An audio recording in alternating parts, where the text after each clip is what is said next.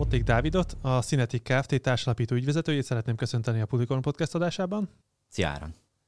A tanulmányaidat Párizsban és Hongkongban folytattad, majd 14 éves korodtól különböző vállalkozásokat indítottál, mint például először design termékeket terveztetek és gyártottatok, később média konzultig vállalkozásoddal öt kontinensen voltatok jelen, majd 2013-ban Divák Ádámmal indítottatok el a Cinetic nevű neuromarketing vállalkozásotokat, a Cinetikkel olyan ügyfelekkel dolgoztatok együtt, mint a BBC, HBO, RTL, Viacom, Tesco, Telekom, Telenor vagy a Vodafone, és pár szóban a hallgatóknak be tudnád mutatni, hogy honnan jött az ötlet, mi is a Cinetik és a neuromarketing. Szia, köszönöm a, a meghívást, szuperül összefoglaltad az eddigieket.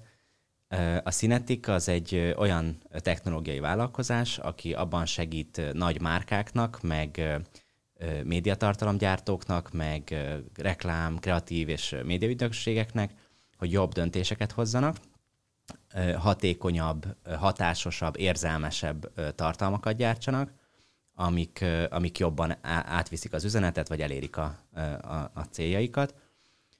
És ehhez különböző biometrikus szenzorokat használunk, amikkel azt vizsgáljuk, hogy az emberek hogyan reagálnak tudatosan és nem tudatosan azokra a dolgokra, amiket mutatunk nekik. Ahogy mondtad, Párizsban tanultam, építésznek tanultam, és nagyon kíváncsi voltam mindig is, és besétáltam egy neurotechnológiai workshopra érdeklődésből. És ott bementem, és egy szobába emberek számítógépek előtt ültek, és EEG headsetek voltak a fejükön, azt még nem tudtam, hogy az mi akkor, csak ilyen valami érdekes dolgok voltak a fejükön, és azt néztem, azt láttam, hogy a gondolataikkal irány mozgatnak egy kockát a képernyőn. És mondtam, hogy úristen, ez, ez a jövő, ezt kell csinálni, és akkor egy, egy, egy hetes workshopon vettem részt, és a hét végére csináltam is egy kis prototípust a színetik elődjére, és a hétvégén oda mentem a francia professzorhoz pénteken, és mondtam neki, hogy én erre fogok csinálni egy céget, és hogy akar-e beszállni. És mondta, hogy jó. És akkor elkezdtünk ezen dolgozni és, és így alakult, és hát nagyon zöldfülek voltunk, meg, meg teljesen outsiderek voltunk, úgyhogy sok idő volt, mire mindent megtanultunk a saját bőrünkön és a saját hibáinkból, de, de most már úgy kb. tudjuk, hogy mit, hogy érdemes csinálni. Mik voltak ezek az első lépések, amik, amik ilyen, ilyen fontos volt megtanulni?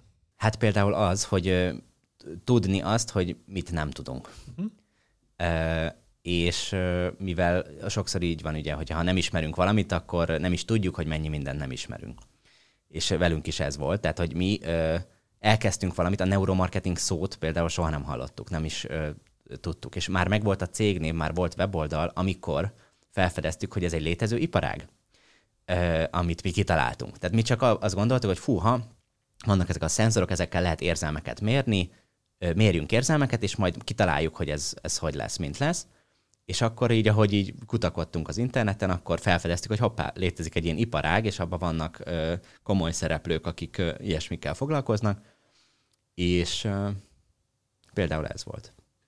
A piacon mivel és hogyan szokták mérni, és ti hogyan méritek ezeket az érzelmeket? Hát ö, legtöbbször úgy, úgy mérik, hogy megkérdezik, hogy te hogy érzed magad, vagy egytől ötig mennyire vagy ideges, vagy ö, ilyesmi. Aztán van egy másik technológia, egy, egy konkurens technológia, amit úgy hívnak, hogy facial coding. Ennek az a lényege, hogy a, a számítógép webkamerájával rögzítik az arcodat, és a, a különböző arcrezgéseket, vagy hát arckifejezéseket dekódolja egy szoftver, és abból meg tud mondani olyan dolgokat, hogy most szomorúan nézel, nevetsz vagy, vagy mosolyogsz. Ez véleményünk szerint nem annyira erős és hatékony technológia, viszont elterjedt, és akkor van az a iskola, amit mi csinálunk, az a metodológia, amikor is fiziológiai változásokat nézünk. Tehát például a bőrellenállás mérő az azt nézi, hogy a bőr elektromos vezető képessége hogy alakul, ami a pórusok tágulása miatt változik, vagy szívritmusmérőt nézünk, az ugye a szívritmusnak a különböző feature-jeit vizsgálja, az EEG az a kaponyán kiszűrődő elektromos hullámokat rögzíti, ami az agyban keletkezik. Az EEG az például napjainkban mennyire pontos már? Nagyon pontos EEG-k is vannak. Mi nem a legpontosabb EEG-ket használunk, mert mi nem orvosi EEG-ket használunk. mi nem epilepsziát kutatunk, meg ilyesmi, hanem nekünk csak bizonyos dolgok érdekelnek minket, és olyan eszközöket keresünk, amik azokat a dolgokat jól tudják szállítani. A miénk az nem mindenre nagyon pontos, de arra, ami nekünk kell, és amire mi érdekel minket, arra, arra pontos. De nagyon előre haladott technológiák vannak már. És ezzel mennyire pontosan lehet az érzelmeket detektálni? Ö, hát az EEG-vel is lehet bizonyos érzelmeket, de a többi szenzorral is különböző érzelmeket. Tehát például az izgatottsági szintet azt nagyon jól lehet mérni a bőrellenállás mérővel, az ugye a hazugságvizsgálónak az egyik szenzora is egy ilyen szenzor. A szívritmusból lehet úgynevezett bevonódottságot, vagy engagement angolul ö, ö, mérni, ö, és az EEG-ből pedig egy olyan ö, metrikát számolunk, ö, relatíve komplex számítással, ami azt mutatja, hogy ö, a nézők mennyire akarnak közeledni ahhoz, amit látnak, vagy mennyire akarnak távolodni tőlük. Én azt olvastam, hogy elvileg Kínában már van olyan, vagy ugyanilyen EEG-t, amit felraknak emberekre fejére, gyárakban, és ezzel próbálják detektálni, hogyha valaki nagyon dühös lesz, vagy valakivel úgymond problémás eset lenne, akkor előre próbálják detektálni. Hogy szerinted ez, ez mennyire egy működőképes erre a területre? Szerintem nem, én nem EEG-t használnék erre a use case-re, hanem inkább bőrellenállásmérőt, mert az EEG például nem viseli jól a mozgást. Tehát, hogyha egy gyárban valaki mozog, tesz dolgokat ide-oda, akkor az nagyon zavarja az EG jeleket. Egy nagyon érzékeny szenzor az összes arc, izom, rezdülést is rögzíti, meg ha egy picit mozgatod a fejedet, az is nagyon látszódik a jelekbe, és ugye ezt aztán ki kell szűrni. Úgyhogy erre a use case-re lehet, hogy inkább egy bőrellenállás mérővel az idegességet, izgatottságot azt jobban lehet mérni. És szerinted ez mennyire lesz problémás hosszú távon, mondjuk az ilyen use case amikor valakit effektíve tényleg próbálják monitorozni az érzelmi állapotát, és ez alapján direkt bedöntés hozni? Akkor, hogyha ez az, az ember jólétét szolgálja, akkor azt gondolom, hogy ez egy jó lehetőség, és hogyha hozzájárul maga az ember, aki, akit vizsgálnak, akkor ez egy jó megoldás. Lehet például akár légirányítóknál nézni azt, hogy mennyire fáradnak el, vagy mennyire lesznek idegesek, és akkor ugye, hogyha idegesek és fáradtak, akkor lehet, hogy rosszabb döntéseket hoznak, és ez lehet, hogy emberek életét befolyásolja, nehogy Isten, akár katasztrofálisan. Úgyhogy fontos, tehát vannak olyan foglalkozások, vagy olyan munkakörök, ahol ez nagyon fontos lehet, hogy valaki lássa, persze a beleegyezésükkel, hogy milyen érzelmi ideg és ideg rendszeri állapotban vannak az emberek. És akkor, eh, akkor szerinted nem várható egy ilyen szinte orveli állapot, amikor mindenkinek az érzelmét próbálják monitorozni direktbe? Igazából most már van ilyen, hogy az emberek érzelmeit monitorozzák, csak nem EG-vel. Tehát, eh, hanem a mobiltelefonunk összes szenzorával, összes tevékenységünkkel és, és a viselkedésünkkel. Tehát, hogy az is ugyanaz, az, hogy hogy egy newsfeedet milyen gyorsan pörgetsz, mire hogyan lájkolsz, milyen szavakat használsz, milyen emojikat használsz, milyen a hanglejtésed egy, egy telefonbeszélgetésbe, vagy egy bármilyen hang, például egy podcastba vagy milyen a, a, a hőmérséklete a testednek. Tehát az reptereken ugye most a Covid miatt monitorozzák, nem csak reptereken, máshol is, és azt nem veszed észre, hogy valaki a testhőmérsékletedet egy kamerával, egy hőkamerával monitorozza, de hogy már most is van egy, csomó ilyen. Tehát már egy csomó érzelmet tudunk monitorozni különböző technikákkal. És szerinted az emberek mikor döbbennek, vagy mikor ijednek egy kicsit meg ettől a technológiától? Mert ugye mondjuk a Facebook meg a social media úgy tudott eljönni, hogy ettől az emberek inkább szeretik, mint félnek tőle, és hogy mikor válik ez a technológia inkább félelmetessé? Szerintem mindig akkor válik valami félelmetessé, ha nem ismerjük eléggé. Szerintem a, a rasszizmus, meg egy csomó ilyesmi dolog is abból fakad, hogy nem ismerjük azt. Attól félünk, az ismeretlentől félünk. Azért félünk a sötéttől, mert nem látjuk, hogy mi van ott. És elképzelünk rosszabb dolgokat, mint amik igazából ott vannak. Tehát úristen, ott egy nagy tigris, szörny, dínó, nem tudom mi, de amúgy nincs is ott, csak rosszabbat képzelünk sokszor, mint ami a, a valóság. Tehát szerintem az ismeretlenség és a tudás hiánya okozza a félelmet. Nálatok egy teszt az például hogyan zajlik, milyen szenzorokat raktok rá fel, és az e- embereknek ott milyen, milyen a visszajelzés általában ezzel kapcsolatban? Nálunk úgy zajlik egy teszt, hogy minden hónapban elég sok ember, százas nagyságrendű ember mennyiség megfordul a mi laborjainkba, és ők ugye úgy önkéntesek olyan szempontból, hogy ők önként jönnek el ezekre a kutatásokra, és kapnak cserébe valamit, és felhelyezünk rájuk különböző szenzorokat. Ez az EG, bőrellenállásmérő, szívritmusmérő, illetve a monitor alatt, amit néznek, van egy szemkövető kamera is, vagy szemmozgás követő kamera. Illetve kérdezünk is tőlük dolgokat, tehát még, még kérdőíveket is használunk, és akkor megnéznek dolgokat, általában videókat, sokszor reklámokat, filmeket, ajánlókat, általában sokszor videókat, meg válaszolnak kérdésekre, és köszönjük szépen viszontlátásra. Ennyi. És közben ugye a szenzorok rögzítenek egy csomó adatot, és azt most már algoritmusokkal a felhőben nagyon gyorsan, nagy mennyiségbe feldolgozzuk, ki, kielemezzük, és különböző formákban tálaljuk aztán a saját elemző csapatunknak, meg a, az ügyfeleinknek. És ilyenkor uh, általában mi szokott történni? Van egy videó, és többfajta videó, ilyen AB tesztelésszerűen próbálják eldönteni, hogy melyik a tökéletes erre a célterületre, uh, vagy, vagy hogyan használjátok fel ezt a kapott információt? Igen, gyakori az AB tesztelés, de, de sokszor nincs meg az a luxus a, a márkáknak, hogy több verziót csináljanak egy reklámból például, hanem csak egy verzió van, de és abból kell gazdálkodni, és akkor például lehet olyat csinálni, hogy van egy 60 másodperces reklám, és uh, hogyan lehet abból egy 20 másodperceset csinálni, vagy egy 15 másodperceset, ami azt jelenti, ugye, hogy kevesebb uh, bet kell költeni reklámidőre, vagy például a tévében, viszont uh, esetleg meg lehet, el lehet érni ugyanazt az érzelmi hatást, és át lehet vinni ugyanazt az üzenetet. És akkor ebben is tudunk nekik segíteni például felmerül bennem egy olyan kérdés, hogy szerinted az emberek leginkább érzelmi döntést hoznak, vagy azért van valami racionalitás is a döntés mögött, mondjuk pláne egy ilyen reklámvideónál? Van, van racionalitás. Ugye azt szokták, van ez a jéghegy kép, amikor is ugye a jéghegynek csak a csúcsa látszódik ki, és a nagy része az a víz alatt van. Sokszor ezt szokták használni, tehát hogy a racionális rész az csak egy pici rész, és az irracionális egy nagyobb. A pontos arányokat azt nem tudjuk, de nem szabad elfelejteni a racionális oldalát se. Nagyon befolyásolja a döntésünket a, az érzelmeink, de a racionális, tudatos dolgok is befolyásolják. És akkor vannak különböző dolgok, amiket például vásárolunk, például egy autó, az nagyon nagy részben racionális döntés, mert egyszerűen mit engedhetünk meg magunknak, mire van szükségünk, hány embernek kell beleférnie, stb. De például, ha veszünk egy szénsavas üdítőitalt, akkor azt sokkal jobban befolyásolják az érzelmeink, és a, az adott márkáról alkotott képünk, és arra az életérzésről adott alkotott képünk, amit az a márka sok évtizeden keresztül belénk nevelt. Mondjuk számomra az volt meglepő, amikor édesanyámnak egyszer nézegettünk autót, akkor konkrétan volt egy autó embléma, és mondta, hogy neki olyan kocsi nem lesz, amin autó embléma van, mert neki az egyszerűen elviselhetetlen. Tehát számomra az volt a legmegdöbbentőbb, hogy néhány esetben szerintem akár még egy autóvásárlásnál is tud, tud valamilyen szempontból érzelem dönteni. Igen. Igen.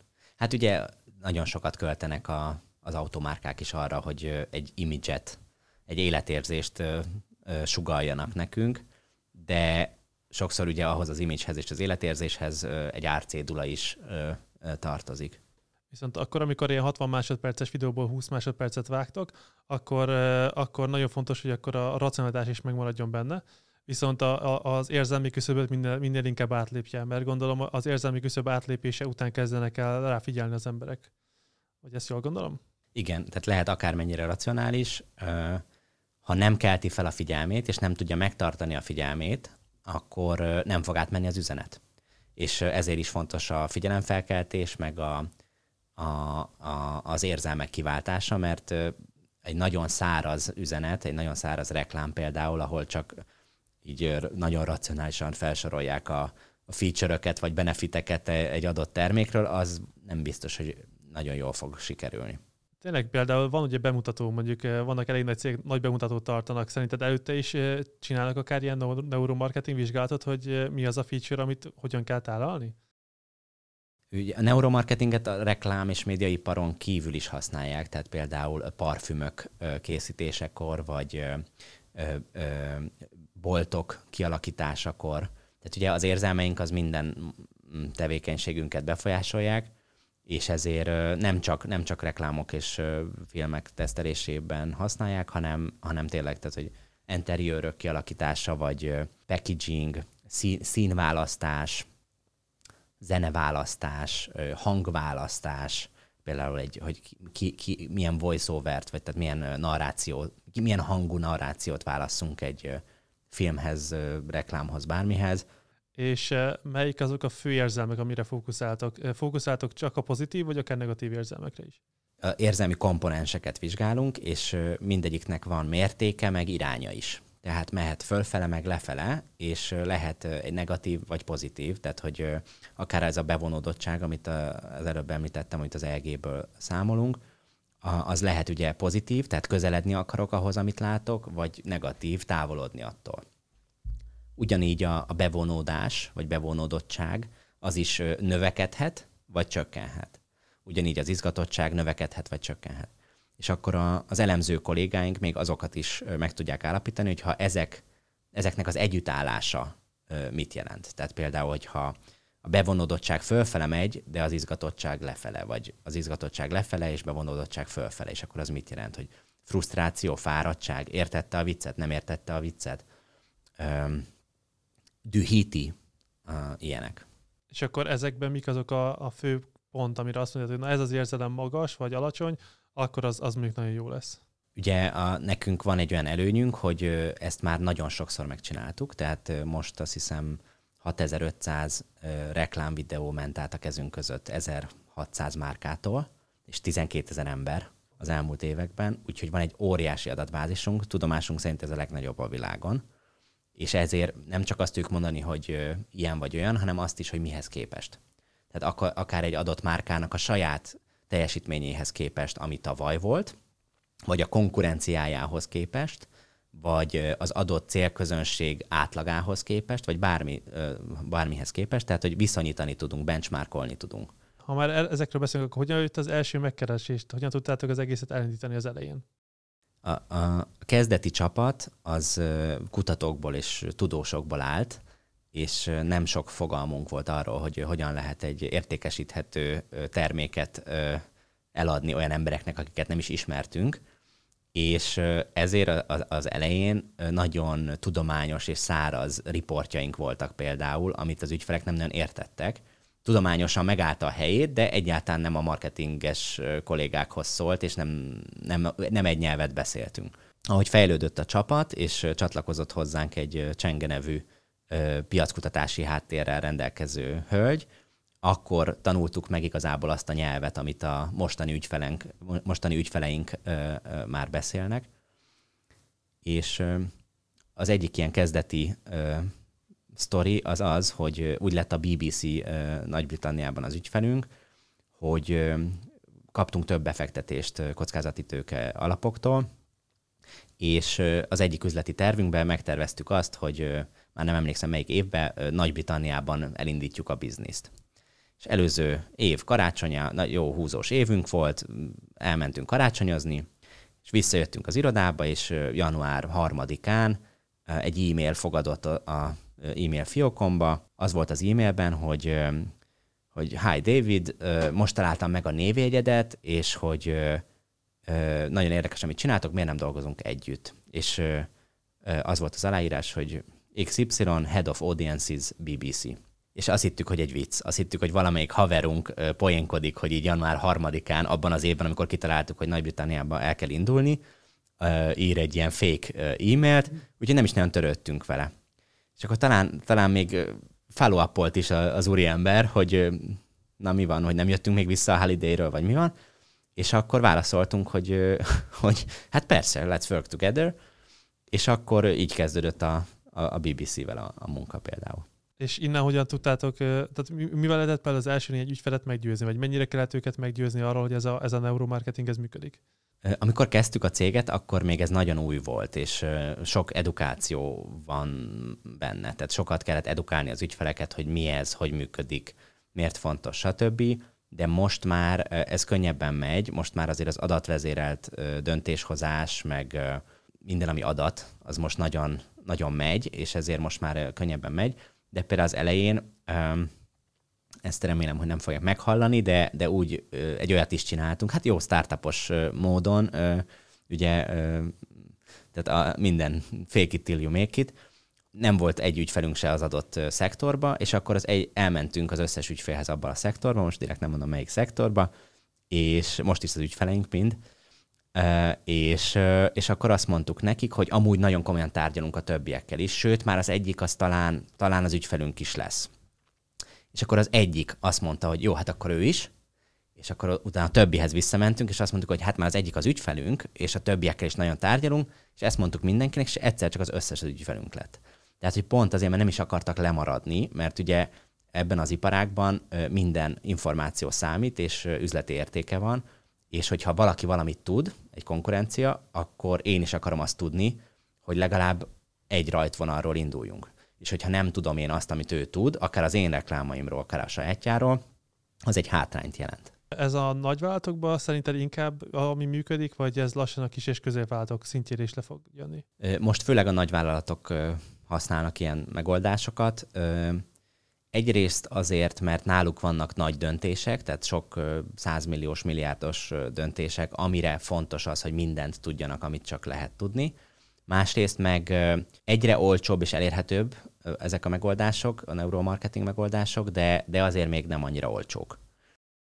És mennyire, font, vagy mennyire hagyatkoztok algoritmusra, és mennyire hagyatkoztok intuícióra egy ilyen döntésnél? Alapvetően mi egy adat, adat és technológiai cég vagyunk, viszont nagyon fontosnak tartom a, kritikus gondolkodást és az intuíciót, és ugye akkor lesz jó valakinek az intuíciója, hogyha nagyon sok tapasztalata van, és minél több tapasztalata van, annál jobb intuíciója lesz. A kritikus gondolkodás pedig azért kell pont, mert nem lehet vakon bízni az adatokban, semmilyen adatban, mert sokszor van az, hogy valami ö, hiba becsúszik. Nem csak nálunk, bárki, aki adattal ö, foglalkozik, és ezért ö, kell egy kritikus gondolkodás, hogy biztos, hogy az úgy van, biztos, hogy jól állítottam be a filtereket, biztos, hogy jó target audience-re nézem az adatot, ö, ö, és ö, szerintem ezt meg kell tartania mindenkinek, és a, a munkánk során ezeket használjuk, tehát a kritikus gondolkodást is használjuk, illetve az intuíciót is használjuk, de ö, mindig ö, igyekszünk az adatokból dolgozni, és az adatokkal alátámasztott dolgokat mondani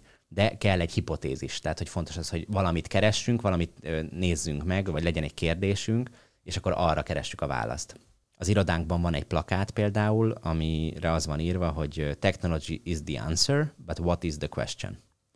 Tehát biztos, hogy a techno- van olyan technológia és adat, ami választ ad, de mi a kérdés? És a kérdést kell jól megfogalmazni. Volt olyan, amikor intuícióra hagyatkoztatok, és, és félre vitt, tehát kutni kudarcba vitt, és volt olyan, amikor az adatra hagyatkoztatok, úgy gondoltátok volna alapból, hogy az, az mondjuk egy, egy rossz irány, és mégis kiderült, hogy mondjuk az adatnak volt igaza. Igen, rendszeresen van ilyen. Tehát sok meglepetés van, mert, mert minden ember biased, vagy van egy ilyen, ezt nem tudom mi magyarul.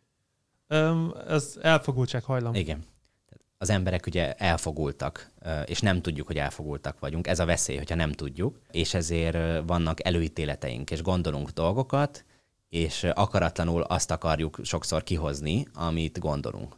De nyitottnak kell lenni arra, hogy néha nem az jön ki, hanem az ellenkezője. És hogy tudsz esetleg ilyen példát mondani, ami, ami úgy gondoltatok, hogy nagyon jó, és mégis mondjuk kudarc lett, vagy, olyan, vagy ennek az ellenére példát? Egy példa, ami eszembe jut, egy belga televíziónak dolgoztunk, és egy sorozatot teszteltünk nekik, egy tévésorozatot, és abban volt az, az egyik főszereplő, az egy nagyon híres helyi színész volt, és a kérdőíves kutatásaik azt mondták, hogy hát ő nagyon szeretik, nagyon megbízható, ilyen apafigura, és, uh, és mindenki nagyon kedveli, és a mi adatainkban pedig az látszódott, hogy egyszerűen mindig, amikor ő van képernyőn, akkor az emberek frusztráltak lesznek, és idegesek és nem értettük, hogy, hogy miért történik ez. Fogtuk a mi eredményeinket, és visszavittük a, a nézőknek, és szembesítettük őket ezzel. És kiderült az, hogy hát igen, nem akarták mondani, mert hogy mindenki nagyon szereti ezt a színészt, úgyhogy ők is azt mondták, hogy szereti, tehát ilyen social compliance, de igazából undorodnak tőle. És amúgy tényleg nem volt egy, tényleg kicsit ijesztő volt a, a, a, a pasi arca, tehát ilyen kopasz volt, kicsit úgy nézett ki, mint egy ilyen kígyó és, és egyszerűen a mi adatainkban az látszódott, hogy undorodnak tőle, de mégis ugye a társadalmi nyomás miatt azt mondták, hogy szeretik. Egy másik példa, ami eszembe jut, dolgoztunk egy gyógyszergyártó cégnek, és terhes anyáknak készítettek étrendkiegészítőket, vitaminokat. az volt a kérdés, hogy felnőtt női hanggal legyen a reklám, vagy egy baba, gyerek, kisgyerek hanggal. És először csináltak egy fókuszcsoportos kutatást terhes anyákkal, és az jött ki, hogy hát természetesen a kisgyerekkel. Hát persze, olyan cuki, olyan aranyos, a kisgyerek hangján szeretnék hallgatni ezt a reklámot. És nem ment a sales. És nem hoztak jó eredményeket a reklámok, és nem értették, hogy miért. Eljöttek hozzánk, mi ugyanúgy leteszteltük a két verziót, ugyanúgy nőkön, terhes anyákon, várandós anyákon, és mi azt láttuk, hogy a gyerek hang irritálja az embereket, és idegesíti. És a női hang meg megnyugtatja. És akkor visszavittük az eredményeket, és akkor az anyák bevallották, hogy hát igen, nem mondhatja ő azt várandós anyaként, hogy idegesíti a gyerek hang, ott, hogy mások is ülnek az asztal mellett, és egyszerűen tényleg az anya hang viszont megnyugtatja, mert ez egy olyan ember, mint én mondja, hogy ez jó neki, és a kisgyerek hangtól pedig görcsbe rándul a hasa, mert amúgy is tökre izgul, hogy, hogy mi lesz, amikor kijön belőle az a gyerek. Bennük felmerült egy kérdés, hogy szerinted az ilyenfajta célzóság az, az mikortól kezdve tekintető manipulációnak? Mert azt néztük, hogy a, a legtöbb ember, amikor ezt a szót meghallja manipuláció, onnantól kezdve attól elkezd nagyon visszajogni. Viszont ez mégis már kezd ugye közel lenni ahhoz, hogyha valami ennyire célzott. Ugye, ami, amit mi csinálunk, az, tehát mi nem táplálunk gondolatokat és érzelmeket az emberekben. Mi azt vizsgáljuk, hogy mi történik velük. Tehát mi csak observáljuk, ami történik. Vannak videók, amik például reklámok, ők ezt megnézik, történnek dolgok az ő testükön, agyukba, mi azt megnézzük, és megpróbáljuk megérteni, hogy miért történt. Hát a marketing az, az mindig is próbált, amennyire tudott manipulálni, de nem tudom, hogy, hogy nem feltétlenül, tehát szerintem, szerintem nem lehet embereket rávenni olyan dolgokra, vagy nagyon nehéz, amit nem szeretnének csinálni. És én nem gondolom, hogy tehát mi nem veszünk részt semmi olyanba, ami, ami embereket akaratuk ellenére valamire rá akarja venni. És vannak termékkategóriák, vagy ügyfélkategóriák, akikkel nem dolgozunk, pont ilyen etikai megfontolásokból. Tehát semmi, ami káros az egészségre, vagy bármi picit is etikátlannak érződik már, akkor azt nem, nem vállaljuk el. És mennyire van azt szerinted meg, hogy eh, ugye ez a, ez a béka hasonlat, hogy a békát lassan főzik, akkor nem ugrik ki a fazékból. És hogy akkor ő gondolhatja, és ezt, ezt lemérték embereken is, hogy amikor elkezd az éghajlat melegedni, ha szépen lassan melegszik, akkor az, az emberek kb. szinte észre se veszik. Amikor jön egy nagy hőhullám, akkor abban az azonnal hírértéke van. És hogy mennyire lehet ezt a, ezt a közgondolkodást is szépen lassan azért elfordítani egy olyan irányba, amit mondjuk ő eredetileg mondjuk nem akart volna. Szerintem lehet, és ezért fontos, hogy az embereket kritikus gondolkodásra neveljük és, és tőlünk nyugatra nagyon sok olyan törvény van, ami miatt például, tehát például Franciaországban minden kicsit is egészségtelen ö, ö, ö, terméket reklámozó reklám előtt elmondják, hogy öt gyümölcsöt és zöldséget egyél egy nap. És nagyon vicces, mert hogy pont öt gyümölcsöt és zöldséget kell enni, és például ugye egy, nemrég, pár évvel ezelőtt még voltak cigi reklámok, most már nincsenek. Tehát, hogy ahogy fejlődik a technológia és a marketing, úgy jönnek a törvények is, meg a, meg a kritikus gondolkodás is. És mennyire jellemző szerinted mégis az, hogy bár a cigarettadoboz az most már szinte teljesen ilyen eléggé, hát mondjuk az, hogy undorító képekkel van tele, és az emberek igazából mégis megveszik, tehát mennyire tud ez mégis hatékony lenni? Szerintem nem azért veszik az emberek a cigit, mert jó a reklámja, hanem azért, mert függők, és az egy másik probléma és az, az, az még valami miatt nincsen szabályozva, hogy olyan terméket lehet gyártani, ami függőséget okoz. Ez egy másik, másik kérdés. De nem, nem azért veszik, mert jó a Ziginek a reklámja, mert az nincs. Most már nincs. Igen, viszont szerintem egy olyan, olyan ilyen csoport már felett építve, amit utána viszont már nagyon nehéz uh, igazából visszahúzni. Tehát én a, a statisztikákban én azt láttam, hogy ahol ezt beszüntették vagy korlátozták, ott csökkent a dohányzás mennyisége, Viszont szerintem ez olyan, hogy amit egyszer felépítettél, azt utána lebontani azért, azért az időbe telik, vagy azért az viszonylag lassú. Igen, de semmiképp nem szeretném a marketinget, meg a reklámokat ugye a cigi, cigizéshez hasonlítani, az más dolog. A másik, ami bennem felmerült, hogy elkezdtem nagyon, nagyon komolyan, próbáltam annyira lehet komolyan utána olvasni, hogy bizonyos témákban embereket miért nem lehet meggyőzni, de itt szinte egyáltalán. És én olyan irodalmat találtam, ahol azt mondják, hogy van az IQ, és az IQ az nagyon fontos, mert ugye méri, hogy milyen mondjuk hatékonyan tud egy ember gondolkodni, viszont ugyanennyire fontos a racionál, az RQ, a racionális, racionális gondolkodás, és azt elvileg úgy próbálják mérni, hogy vannak ezek a biasek, ezek a hajlamok, és azt, azt mérik, hogy egy embernél ezek a hajlamok minél inkább el tudják mind a gondolkodását valami irányba, annál inkább igazából az nem tud racionálisan gondolkodni, hogy erről, erről mi a véleményed, hogy ez szerinted is megállja a helyét. Nagyon sok bias van valóban, amiről nem is tudunk, hogy van. Azért érdemes ezekről olvasni, mert akkor így ráébred az ember, hogy fú, én, tényleg, én tényleg. találtam is egy ilyen, ilyen, ilyen táblázatot, hogy konkrétan 50 bias, amit fel, és nagyon-nagyon sok bias van, amire a legtöbb ember szerintem nem is gondolna. Igen. Melyik, melyik a kedvenced? Hát nem is tudom, hogy kedvencem. Tehát van, van például konkrétan olyan bias, amit ilyen, ilyen Google biasnek hívnak, hogyha Google azt mondja, akkor az valószínűleg Igen. igaz. De ilyen a Wikipédia bias Wikipé- is. Wikipédia bias. Tehát, hogy ha a Wikipédián az van, akkor az úgy van, de a Wikipédiát amúgy magánemberek ö, szerkesztik. És ugye van a, a, a, csoportos gondolkodás, hogy, és ugye ez, ez szerintem akkor nálatok is kijött, hogyha a csoportban mindenki úgy gondolja, hogy Igen. ez jó, akkor, akkor ő se fogja azt mondani, hogy rossz, Igen. mert akkor, Akkor, hogyha, hogyha kiderül, hogy ő mit mondott. Tehát, hogyha egy anonim kérdőív, vagy anonim módon ö, kérdezzük meg, akkor már mást fog mondani, mint hogyha más is hallja, és hozzá tudja kötni azt, hogy mit mondott, ak- akkor is, hogyha ismeretlenek kerül egy szobába. És nálatok például ez a bias mérés, vagy hajlammérés, ez, ez mennyire fontos, vagy mennyire fontos mondjuk a jövőre tekintettel? Abszolút fontos, hogy ezt is értsük ezeket a biaseket, és ezért is használunk például a kérdőívet, mert kíváncsiak vagyunk arra, hogy mit gondolnak az emberek, hogy gondolnak, és mi az, amit igazából gondolnak. Vagy mi, mi az, mit mondanak, hogy éreznek, és mi az, amit mi mérünk, hogy éreznek. És ez azért érdekes, mert csomószor van ebből vagy konfliktus és feszültség a kettő között. Tehát nem, nem ugyanaz, nem egyezik, és akkor az a kérdés, hogy miért. És a leggyakrabban ez a, az a csoport miatt van, vagy valami más miatt is szokott lenni? Nálunk ugye egy-egy embernek a válasza és az érzelmeit azt neki individuálisan mérjük, tehát nem osztjuk meg a többiekkel, meg nem látja a mellette ülő, hogy mit válaszol. Úgyhogy, úgyhogy nem a csoportdinamika miatt van, hanem egyéb társadalmi ö, normák, meg ö, de rengeteg bias, tehát 50 bias, biasek 50 árnyalata miatt van, hogy miért válaszolja. De például nagyon érdekes nagy márkáknál, hogy hogy van, hogy nagyon megbocsátóak az emberek, hogyha egy nagy márka egy rossz reklámot csinál, mert már évtizedek alatt felépült az ő fejében egy kép arról a márkáról. És akkor ő ezt így nem veszi semmibe. Ugyanígy, hogyha van egy kis márka, egy ismeretlen márka, és az elején nagyon jó reklámot csinál, akkor az onnantól kezdve kilakít egy képet arról a márkáról az emberek fejében, mert ugye ez volt az első, és vannak meglepő dolgok mindig. És szerinted akkor ezt a technológiát arra is lehetne használni, hogy racionálisabbá váljanak az emberek?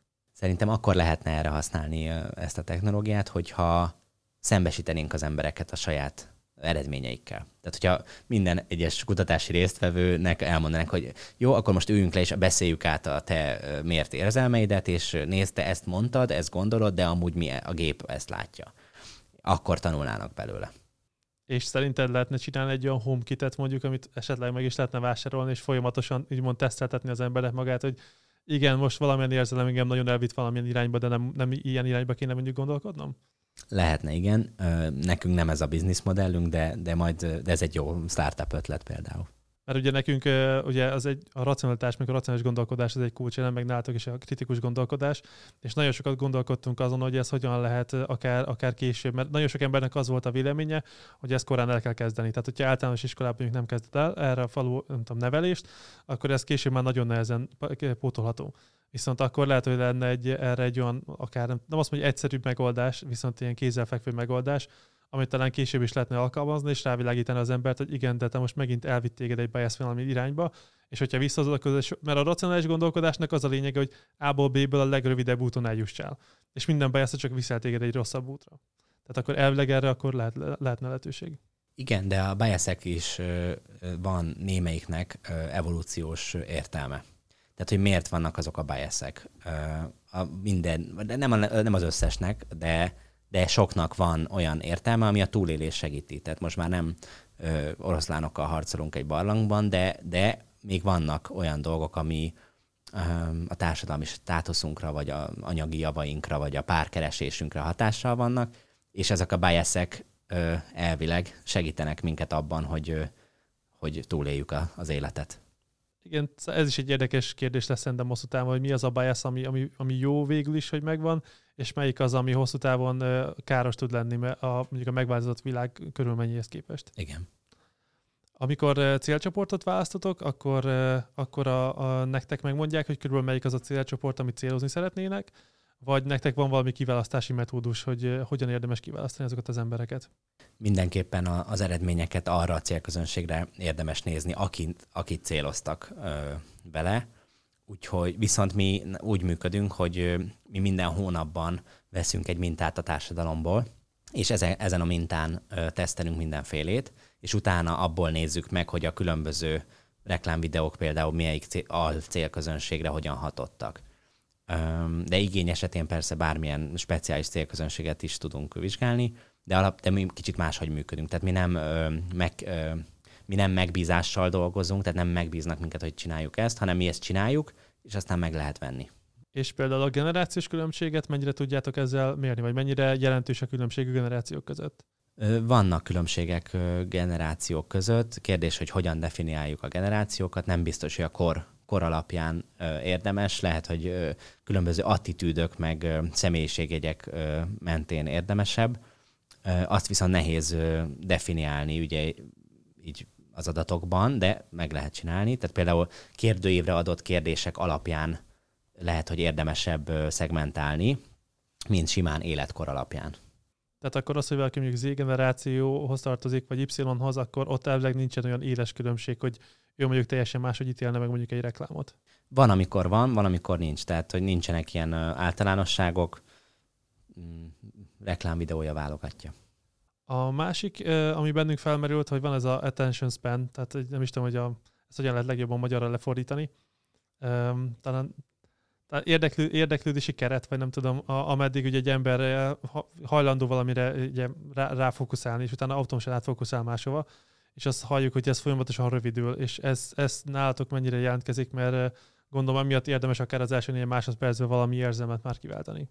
Igen, na most erről én már olvastam hideget is, meleget is, hogy, hogy, hogy ez igaz, meg nem igaz, meg tényleg rövidül, meg nem rövidül, meg aranyhal, meg 6 másodperc, meg ilyenek.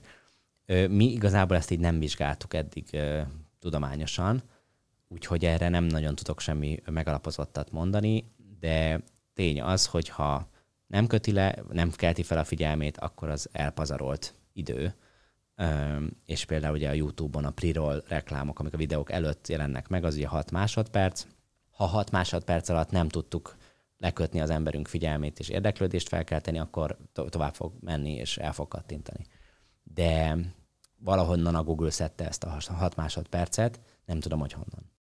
Mert azt szokták mondani, hogy az újabb generáció nagyon hozzászokott ahhoz, hogy tényleg csak legyen egy gombot, és automatikusan történik valami. Legyen egy gombot, és akkor megrendelte az élelmiszert, házhoz rendelt igazából a ruhát, és emiatt van az, hogy automatikusan várjuk azt, hogy azon egy kattintásra már minden történjen. És ugye weboldalaknál is kimérték, hogy ha, ha több ideig töltődik be, akkor lehet, hogy a vásárok nagy rész ott hagyja. Tehát elvileg gondolom ebből jött ki az, hogy minél gyorsabb, minél az elejére be kell fókuszálni, de akkor elvileg ez nem feltétlenül mindenhol szükséges szerinted mondok egy ellenpéldát, tehát ha egy repülőjáratot akarunk keresni valahonnan valahová, nem akarok márkákat mondani, de beírjuk azt, hogy honnan, hova akarunk menni, és akkor egy csomó cégnek a repülőjáratait kiadja. Ezek direkt gondolkodnak.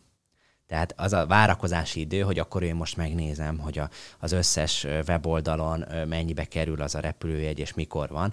Ez az idő, ez meg van tervezve, hogy mennyi ideig gondolkodik, Azért, mert ezzel azt sugalja, hogy ő munkát csinál, hogy ő dolgozik. És ezért értékesebbnek fogjuk gondolni. Tehát nem feltétlenül, ha, lehet, hogy egy pillanat alatt be tudna tölteni. Beírom, pap, itt az eredmény. Hát akkor ez a weboldal semmire nem jó, nem csinált semmit, tök könnyű volt neki.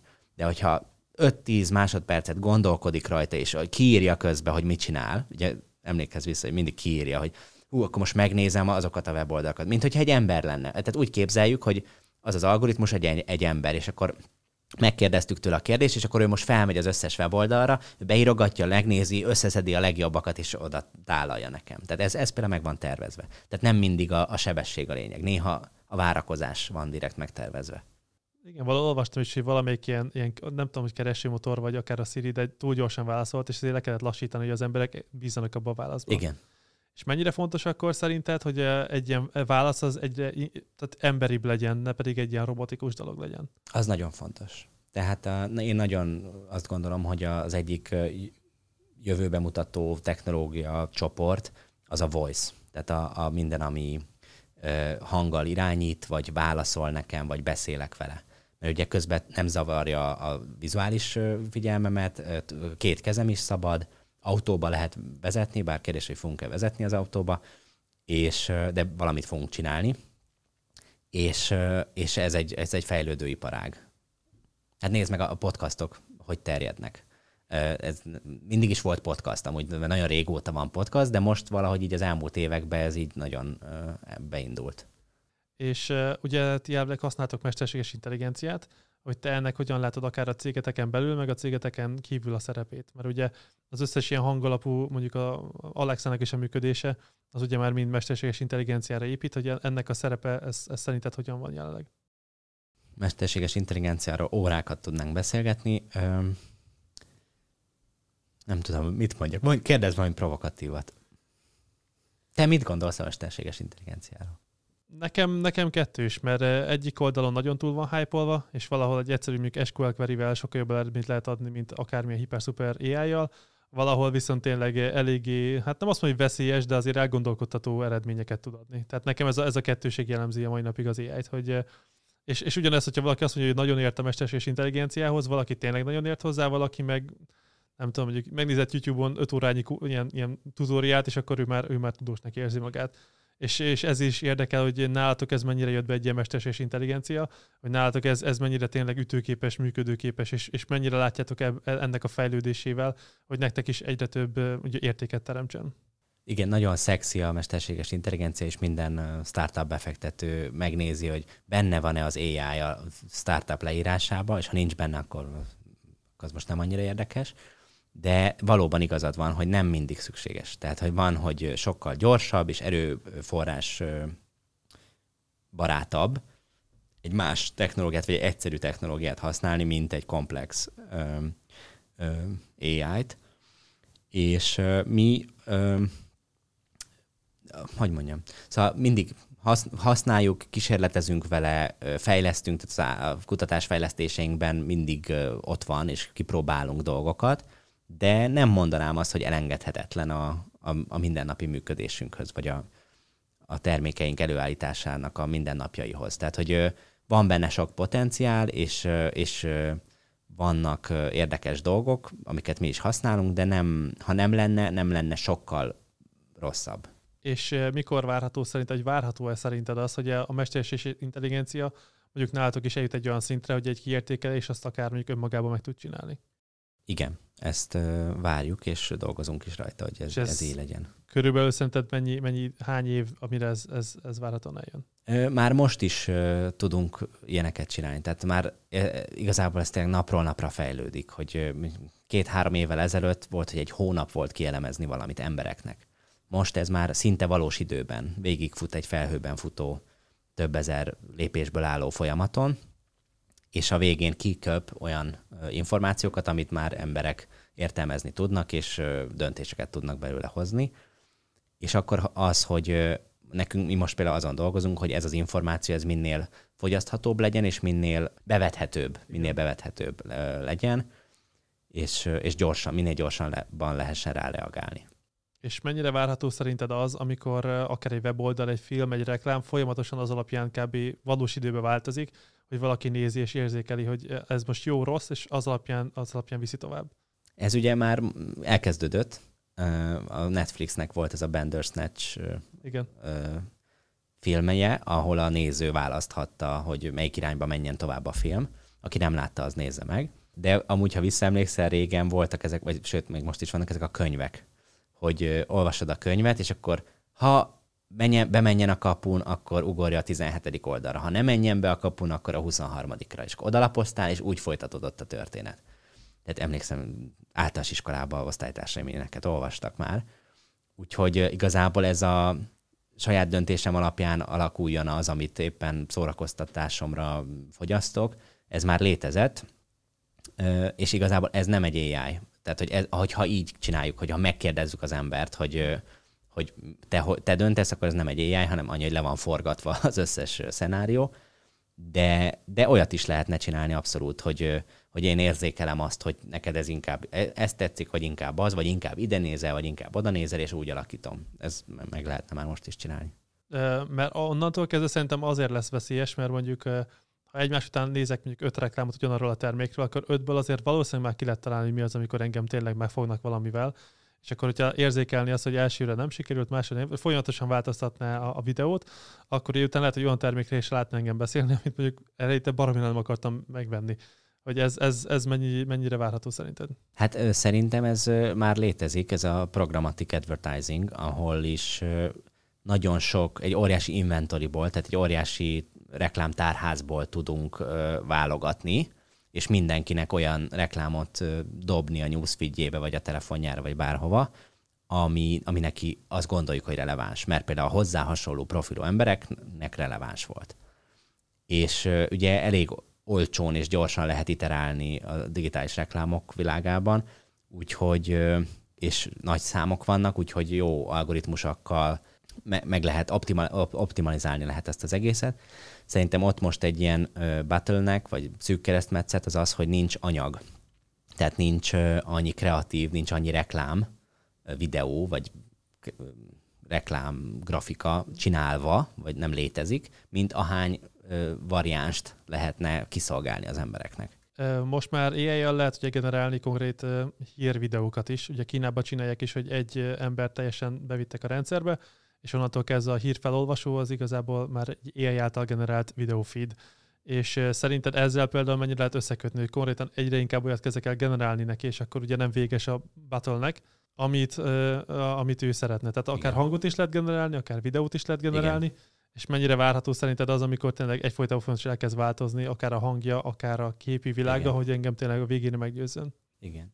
Szerintem ez, ez működik, és akkor itt belemehetünk itt a deepfake-ek világába, hogy, hogy ugye számítógéppel már bármit meg lehet hamisítani kvázi. Tehát úgy lehet csinálni, mintha egy amerikai elnök mondta volna, és erről egy videót publikálni, pedig nem is mondta, csak egy számítógép generálta azt. És szerinted ezt fel lehet majd ismerni e között a különbséget? Mert amikor ezt elmondtam például egy jogász ismerősömnek, ő teljesen megdöbbent, hogy ez, ez ugye bizonyító erejű videók vannak, viszont innentől kezdve, hogyha én bármit tudok generálni, akkor semmilyen videónak és képnek és hangnak nem lesz bizonyító ereje, vagy mi várható szerinted? Hát erről nekem az jut eszembe, hogy amikor a Lumière testvérek az első filmjüket leadták egy moziba, ami az volt, hogy egy vonat megérkezik egy állomásra, akkor az emberek kirohantak a moziteremből, annyira megijedtek, hogy az a vonat el fogja ütni őket.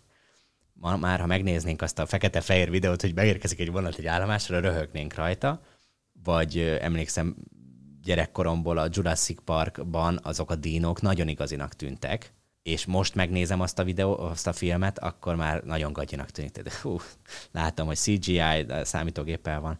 És akkor most meg van a VR, meg van a deepfake, ami most nagyon igazinak tűnik, nagyon élethűnek, de lehet, hogy pár év múlva röhögni fogunk rajta. Jaj, hát nézd meg, meg számítógép csinálta. Úgyhogy szerintem az emberek kritikus gondolkodása hozzáfejlődik a elérhető technológiákhoz. De akkor nem várható szerinted néhány olyan per, ami azért fog eldőlni valami ilyenben, valaki generált egy olyan jó deepfake-et, amivel a bíróságnak be tudta bizonyítani az ellenkezőjét? Lehet, hogy lesz ilyen, és akkor majd tanulnak a, az esetből, de vannak olyan cégek is, akik azt csinálják, hogy ellenőrzik, hogy, hogy, hogy egy videó például deepfake-e vagy nem. Tehát a hitelesség.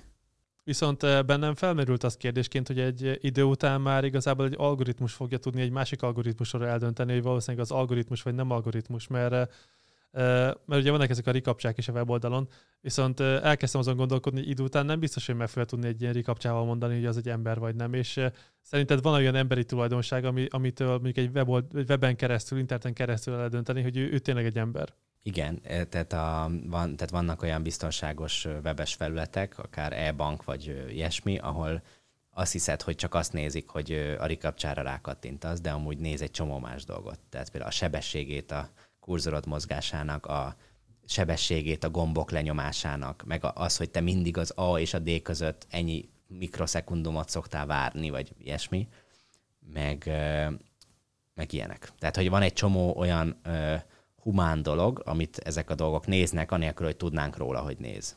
Viszont gondolom akkor, tehát ez akkor egy ilyen bandita, rendőr játszmává kezd akkor alakulni, és mind a kettőt algoritmusok vívják, akkor jól érzékelem? Hát igen, ugyanúgy, mint a sportban a doping, hogy a doping az mindig egy pár lépéssel az orvostudomány előtt jár, és az orvostudomány utána fejlődik, és akkor most egy azért csinálják már azt, hogy a pisi mintát elteszik tíz évre, vagy nem tudom hány évre, és majd tíz év múlva megnézik az akkori technológiával, hogy te tíz évvel ezelőtt csaltál le az olimpián. Ha van mondjuk akár egy termék, webshop, vagy bárminek a hirdetése, szerinted mi a legfontosabb, hogy valaki ezzel kitűnjön a tömegből? Ennyi, ennyi példa. Után. Szerintem ahhoz, hogy valaki nagyon sok pénzt csináljon egy webshopon ma Magyarországon, ahhoz az kell, hogy nem ment el a hang. Nem tudom. De szerintem nincs, nincs Szent Grál.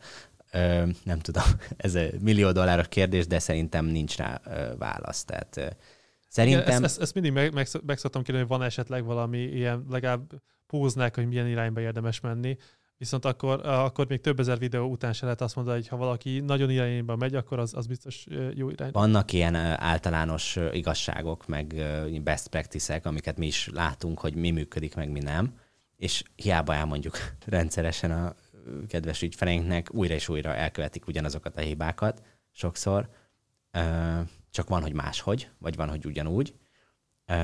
De az is érdekes megfigyelnünk, hogy változnak a trendek, vagy változnak az emberek hozzáállása is. Tehát, hogy sok reklám kutatása alapján kijön az, hogy valami, valahogy reagálnak az emberek valamire, és akkor ezt elmondjuk az ügyfeleknek, ők módosítanak rajta, és utána már azt kell elemezzük, hogy a módosított dolgokra hogyan reagálnak az emberek, és már arra máshogy fognak reagálni. Tehát, hogy ez is egy ilyen adok-kapok dolog. Tehát, hogy csinálunk valami, akció-reakció. Tehát csinálunk valamit, arra reagálnak valahogy, arra, azt megint megnézzük, hogy arra, hogy reagálnak, azt megint tanulunk belőle, és így. Tehát ilyen iteratív ö, process.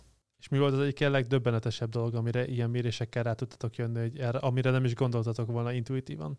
Hát általában ö, olyan, olyan meglepetések szoktak lenni, hogy azt gondoljuk, hogy, és pedig nem, hanem más. És még azt gondolnánk, hogy akkor az, de még nem is az, hanem egy harmadik dolog. Tehát, hogy ilyen dolgok, de, de most konkrét példát nem, nem tudok. Tehát minden nap van valami meglepetés. Hát esetleg, ami így eszembe jut, az például Kasszás Erzsi esete, ami nagyon tetszett nagyon sok embernek, és nagyon nem tetszett másik nagyon sok embernek és ezért is fontos, hogy nem, nem cél az, hogy mindenkinek tetszünk, olyan nincs ugyanis. Tehát az a fontos, hogy annak tetszen például egy reklám, akinek kell, hogy tetszen. És ha nem a célközönségem, és neki nem tetszik, akkor ez van, és nem, nem azt nem szoroz. Úgyhogy szerintem fontos az, hogy, hogy kinek célozzuk, és hogy neki rajta azon a célközönségen működjön. És például a cégek mennyire tudják előre jól definiálni a célközönségüket, szerinted? Nehezen. Vagy hát van, vannak cégek, akik jók ebben, vannak, akik kevésbé jók. És volt olyan, hogy például egy mérésen kijött egy másik célcsoportnak is, mondjuk Igen. ez releváns, és kitöltő, az még egy nagyobb piac? Igen, ilyen is van. Meg vannak olyan advanced ügyfelek, akik nem korra, nemre, meg stb. definiálnak, hanem például attitűdökre, amit mondtam a generációknál, hogy, hogy nem feltétlenül egy korosztály egy generáció, hanem egy bizonyos attitűd és akkor azt viszont azt meg nekünk jó nehéz belőni, hogy akkor kik azok az emberek különböző módokon. Milyen attitűd lehet, amire lehet érdemes célozni? Például az, hogy nyitott új dolgokra, vagy konzervatív, vagy előítéletes. Ilyesmi. És konkrétan lehet olyan csoportnak is célozni, aki elő, direkt előítéletes. Aha, lehet, lehet. És akkor a COVID alatt, karantén alatt szerinted változott a reklámfogyasztás az embereknek? Szerintem a Covid alatt sokan voltak otthon. Én szeretném azt hinni, hogy, hogy kevesebb reklámot fogyasztottak az emberek, amíg otthon voltak. Biztos nagyon sok ember többet tévézett, meg többet internetezett és social médiázott, de szeretnék abban a tudatban élni, hogy, hogy biztos sokan kimentek kirándulni, családjukkal töltöttek időt, egy új hobbit kezdtek, és, és bízom abban, hogy nem, nem több reklámot fogyasztottak, hanem inkább kevesebbet. Szerinted hosszú távon mi a neuromarketingnek a jövője? A VR, EEG, vagy melyik azok a technológiák, melyik azok a mérések? Ugye beszéltünk az AI-ról, tehát AI azt gondolom egy irány, és milyen másik fontos dolgok várhatóak szerinted? Szerintem demokratizálódni fog a, ez a technológia is, mint nagyon sok technológia. Tehát ugye, ami az űrkutatásból jön, például a Teflon, az most már minden háziasszony kezében van, vagy házi úriember kezében van nap, mint nap. Úgyhogy ez a technológia is, és ez a metodológiák is, és ez a, ez a tudomány is demokratizálódni fog, elérhetővé válik, árban is megfizethetőbb lesz, és terjedni fog, beépül a mindennapjainkba. Tehát, hogy normális lesz az, hogy nézek valamit, és az érzelmeimet valahogy érzékeli, és úgy orientál. Tehát például hallgatok egy zenét, vagy egy zenelejátszót, és és tudja, hogy el, el, valamilyen módon érzékel, hogy milyen hangulaton van, és olyan zenéket ad. És szerinted ez például a GDPR-ral mennyire lesz, össz, mennyire fog együtt, együttműködni? Mert nekünk például a cégemből volt olyan ötletünk, amikor mondjuk biometrikus adatokkal, vagy bármi mással próbálunk valami eredményt elérni, és az, az a jelenlegi jogi környezetben azért néhány helyen már kicsit necces tud lenni. Ez, ez szerinted mennyire lesz ilyen? Hát az jó, hogyha ez már necces jogi környezetben, mert hogy akkor az azt jelenti, hogy a törvények kb. up-to-date a technológiához képest, és sokszor nincs így, tehát hogy a technológia gyorsabban fejlődik, mint a törvények. De szerintem fontos az, hogy azok a cégek, akik egy új technológiát fejlesztenek, és az bármilyen etikai kérdést feldob, akkor ha nincs is rá törvény, akkor ők maguk, saját maguk érdeke és az emberiség érdeke miatt hozzanak etikai és morális döntéseket. És mi is így gondolkodunk. Tehát arra sincsen Magyarországon törvény, hogy emberek EG adatait hogy kell kezelni, vagy nem tudom mi. De mégis nekünk van egy, egy practice ahogy, ahogy mi csináljuk, ahogy mi jónak gondoljuk. És szerinted várható, hogy emberek ezt engedélyezni fogják? Mert ugye mondjuk az iPhone-ban már rengeteg mindent ugye be lehet kapcsolni, meg ki lehet kapcsolni. És hogyha például folyamatosan megfigyelnénk az arcát, valószínűleg rengeteg érzelmi adatot hozzájutnánk, és mennyire lehetséges az, hogy ezeket az emberek inkább ki fogják kapcsolni, inkább ilyen, ilyen bizalmas adat ne, ne kerüljön egy algoritmus kezébe. Szerintem fontos, hogy az emberek tudjanak róla, hogy mi történik az adatukkal, és hogy hozzájáruljanak, és értsék azt, hogy amikor valamit használnak, az mibe kerül. Tehát azt hisszük, hogy ingyen Facebookozunk. Nem Facebookozunk ingyen, hanem az adatainkkal fizetünk. Lehetne egy olyan fizetős Facebook, ahol, ahol fizetünk, és cserébe nem trekkelnek minket, nem reklámoznak nekünk, nem gyűjtik az adatainkat. De valószínűleg jobban megéri a másik bizniszmodell. Úgyhogy, de fontosnak tartom azt, hogy, hogy az emberek tudjanak erről, és hogy a cégek ezt érthető módon közöljék velük, és kikérjék a döntésüket, vagy megkérdezzék őket. És fontos, hogy a törvények felnőjenek ezekhez a dilemmákhoz. Meg ugye az is fontos, hogy amit hogy az a cél, ami, amiért ezeket az adatokat gyűjtik és felhasználják, az jobbá tegye az adott ember életét. Tehát, hogy például egy autóba azért figyelje egy kamera az ő arcát, hogy észrevegye, hogyha elalszik, és életveszélybe kerül és ne azért, hogy valami másokból. Tehát, hogy ha, ha, ha érdeke származik belőle, akkor szerintem jobban fogja engedni, és fontos, hogy tudja, hogy tudatában legyen azzal, hogy ő ezt most engedte. Viszont mondjuk pont egy ilyen Facebooknál, meg Google-nél, ugye a legtöbb ember szerintem nem tudja az adatával fizet, tehát bár ott van a lehetősége, utána lehet olvasni, viszont ez, ez mégse triviális, hogy nem félsz akkor ettől, hogy e-, ebbe is el tud egy ilyen következni?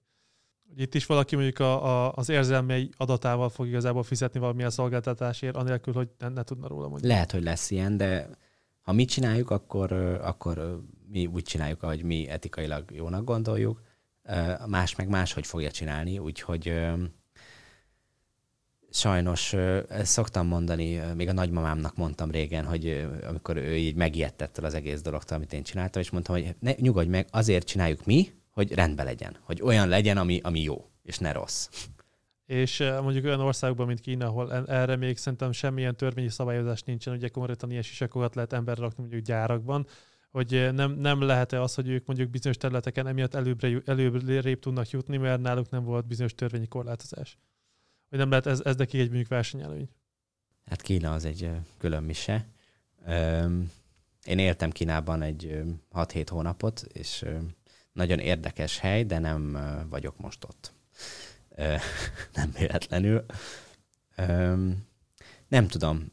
Szerintem, szerintem nagyon sok problémára megoldás az, hogyha az embereket kritikus gondolkodásra neveljük egész pici kortól, mindenhol, központilag, államilag akár, mert akkor ők maguk mindig meg fogják tudni ítélni vagy szeretném azt hinni, hogy meg fogják tudni ítélni, hogy mi jó nekik, mi rossz nekik, és mi igen, mi nem.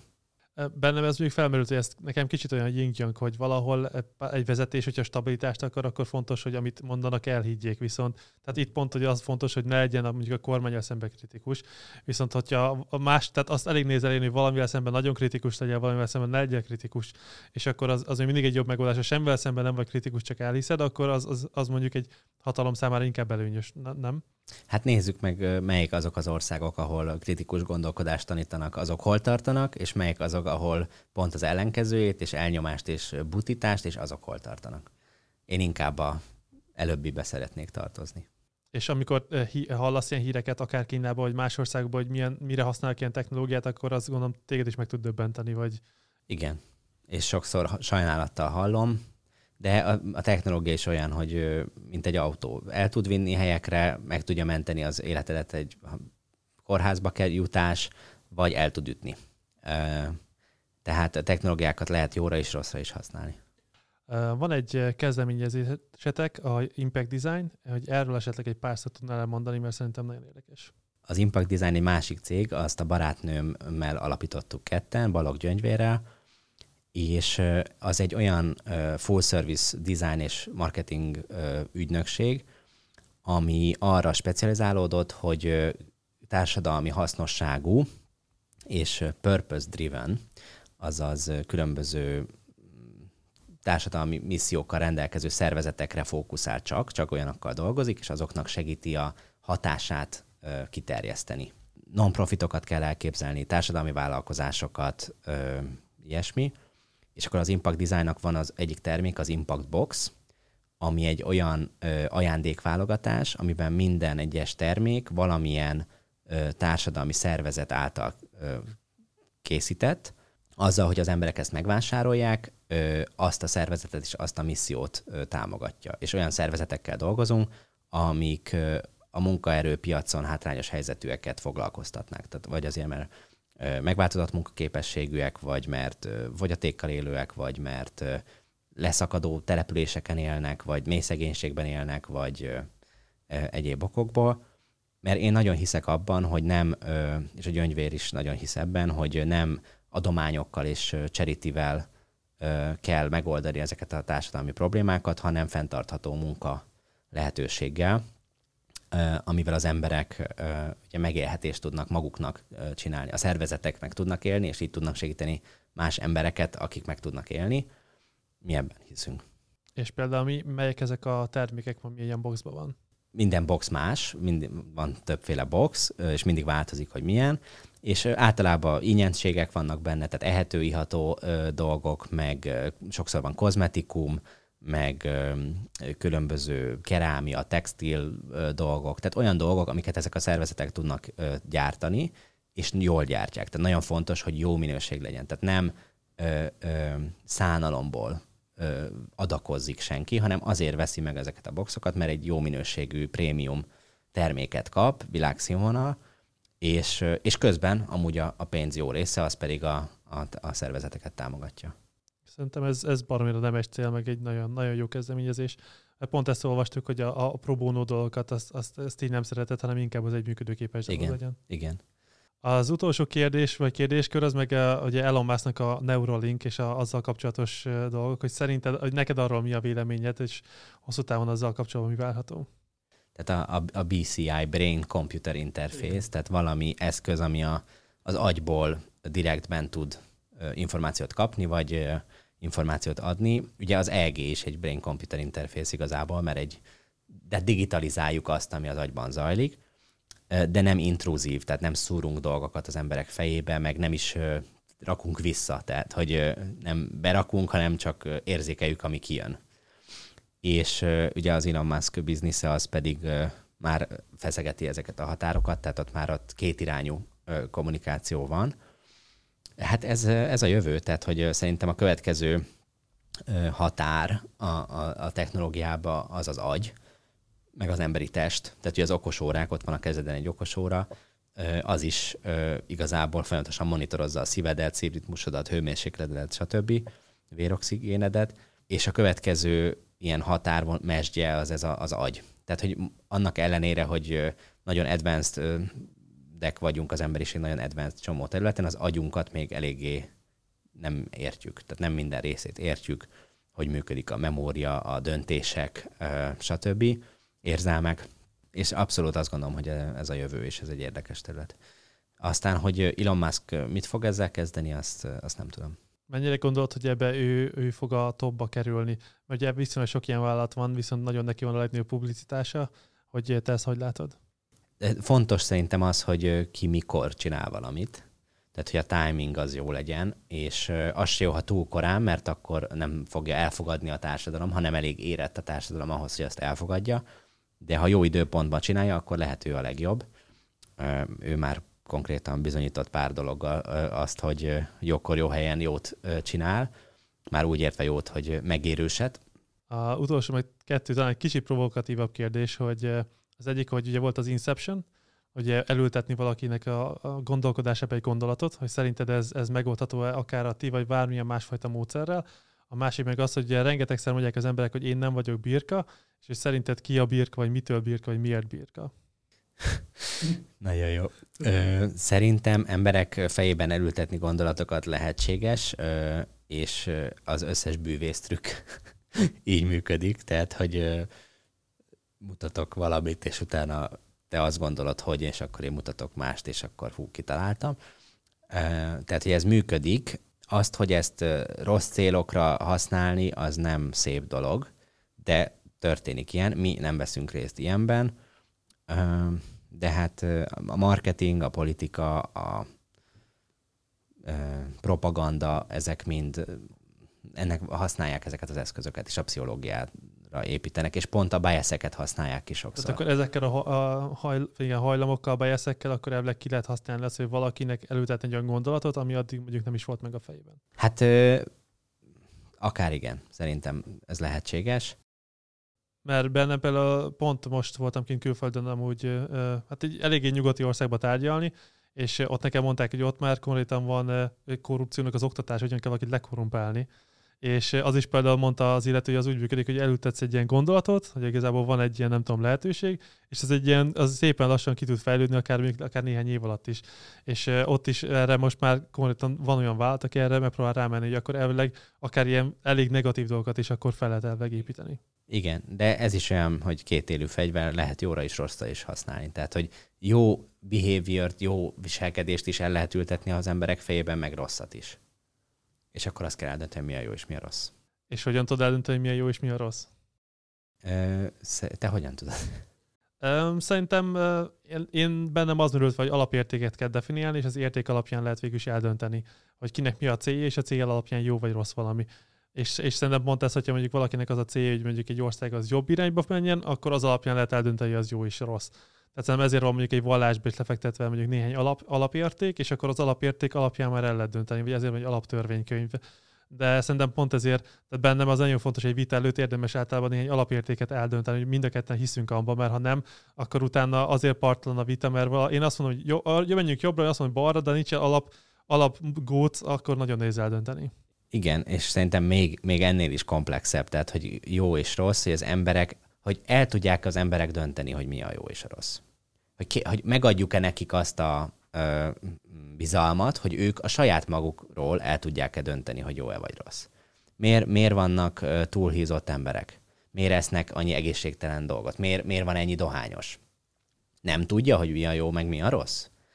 De valószínűleg tudja, de mégis azt csinálja. És akkor hagyjuk, hogy azt csinálja? Vagy ne engedjük neki, hogy rosszat csináljon? De ki szerint rossz? Szerintem rossz? és nekem igazam van? És szóval, hogy ez nagyon komplex kérdés, és kérdezted, hogy kik a birkák. Igen, szerintem, mert, mert konkrétan volt több hozzászólás, és szerintem most már meg akarom, hogy szerinted te hogyan definiálnád, hogy sokan mondják azt, hogy azért nem fogja át vagy B csinálni, mert ő nem birka. Amerika is not a sheep. És, és szerintem ez egy, hát ez nem egy igazán érv, de, de hogyha ha valaki definiálja, hogy mi a birka, vagy ki, akkor te azt hogyan definiálnád? Szerintem mindenki birka aki, nem, aki azt gondolja, hogy nem birka, ő egy más nyáj, egy másik nyájban birka. Ő az, abban a nyájban birka, ahol azt gondolják, hogy nem birkák vannak. Annyi tényleg bias van, meg társadalmi megfelelési kényszer, hogy badarság lenne azt gondolnunk, hogy mi nem, hogy ránk nem vonatkozik a pszichológia, és hogy mi különbek vagyunk, mint az emberek összessége, mert hogy mindenkit befolyásol egy csomó minden. És, és szerintem veszélyes is azt hinni, hogy nem befolyásol minket dolog. Hogy ó, én tudom, én rám semmi nincs hatással, én biztos vagyok benne. Hát biztos vagyok benne, hogy nem. Tehát akkor ott kezdődik a, az önismeret, hogy tudni azt, hogy igen, engem vannak, hat, vannak biaszek, van 50 bias, 100 bias, rengeteg fajta ilyen dolog, ami hat rám, igazából minden emberre hat, és emellett próbálok egy helyes döntés hozni, nem pedig azt mondani, hogy én nem vagyok egy birke, és nem ezek biztosan nincsenek hatással. Igen, igen, azt gondolom, hogy tisztában kell legyünk azzal, hogy ezek hatással vannak ránk, és egy csomó biasünk van, ha már tisztában vagyunk vele, és jó az, hogy ezt így tudatosítjuk, hogy oké, okay, akkor most én azért választottam ezt, mert ezért és ezért és ezért. És ha ezt megtanuljuk, akkor tudunk kritikusan gondolkodni, és akkor tudunk más dolgokról is gondolkodni kritikusan. Igen, amit én észrevettem, azt tud egy nehéz, nehéz eset lenni, amikor valaki még több évtizeden keresztül hisz valamibe, és azt meg kell dönteni mondjuk. Azt szerintem a legnehezebb. Hogyha valaki valamiben hiszek még egy hétig, és utána azt mondja, hogy ez nem igaz, az, az úgy még egyszerű tud lenni. És, és szerintem, és a, amit észrevettem itt is azt tud egy probléma, hogyha valaki olyan embernek hiszi mondjuk el, aki még hitt mondjuk évtizedeken keresztül. Igen. És a, a, azt tud lenni talán a legveszélyesebb. Igen, igen, igen. Ha sok ideig csinálunk valamit, akkor a végén mi is elhisszük, hogy az jó, vagy rossz, vagy nem tudom. Az utolsó kérdés, meg hogy téged, vagy a cégedet esetleg, vagy ezt a, a jótékonysági szervezetet hol tudják követni, vagy megtalálni az emberek? Nem, jöttök, nem jótékonysági szervezet, hanem ez egy for-profit cég, és, és üzleti alapokon fenntartható üzleti modellel működik, de hol tudnak minket megtalálni? Cinetic.net a weboldal, és fent vagyunk Facebookon, Instagramon, LinkedIn-en, mindenhol, és a, az Impact Design az pedig impact.design a weboldal, C-vel, és, illetve az Impact Box az pedig impactbox.net. Ottlik Dávid, nagyon szépen köszönöm, hogy elfogadta a meghívásunkat. Köszönöm szépen, itt lettem. Amennyiben tetszett ez az adás, akkor kövessetek minket YouTube-on, Facebookon, Instagramon, vagy Apple Podcast-en, Google Podcast-en és Spotify-on. A következő adásig a viszont hallásra. Sziasztok! Sziasztok!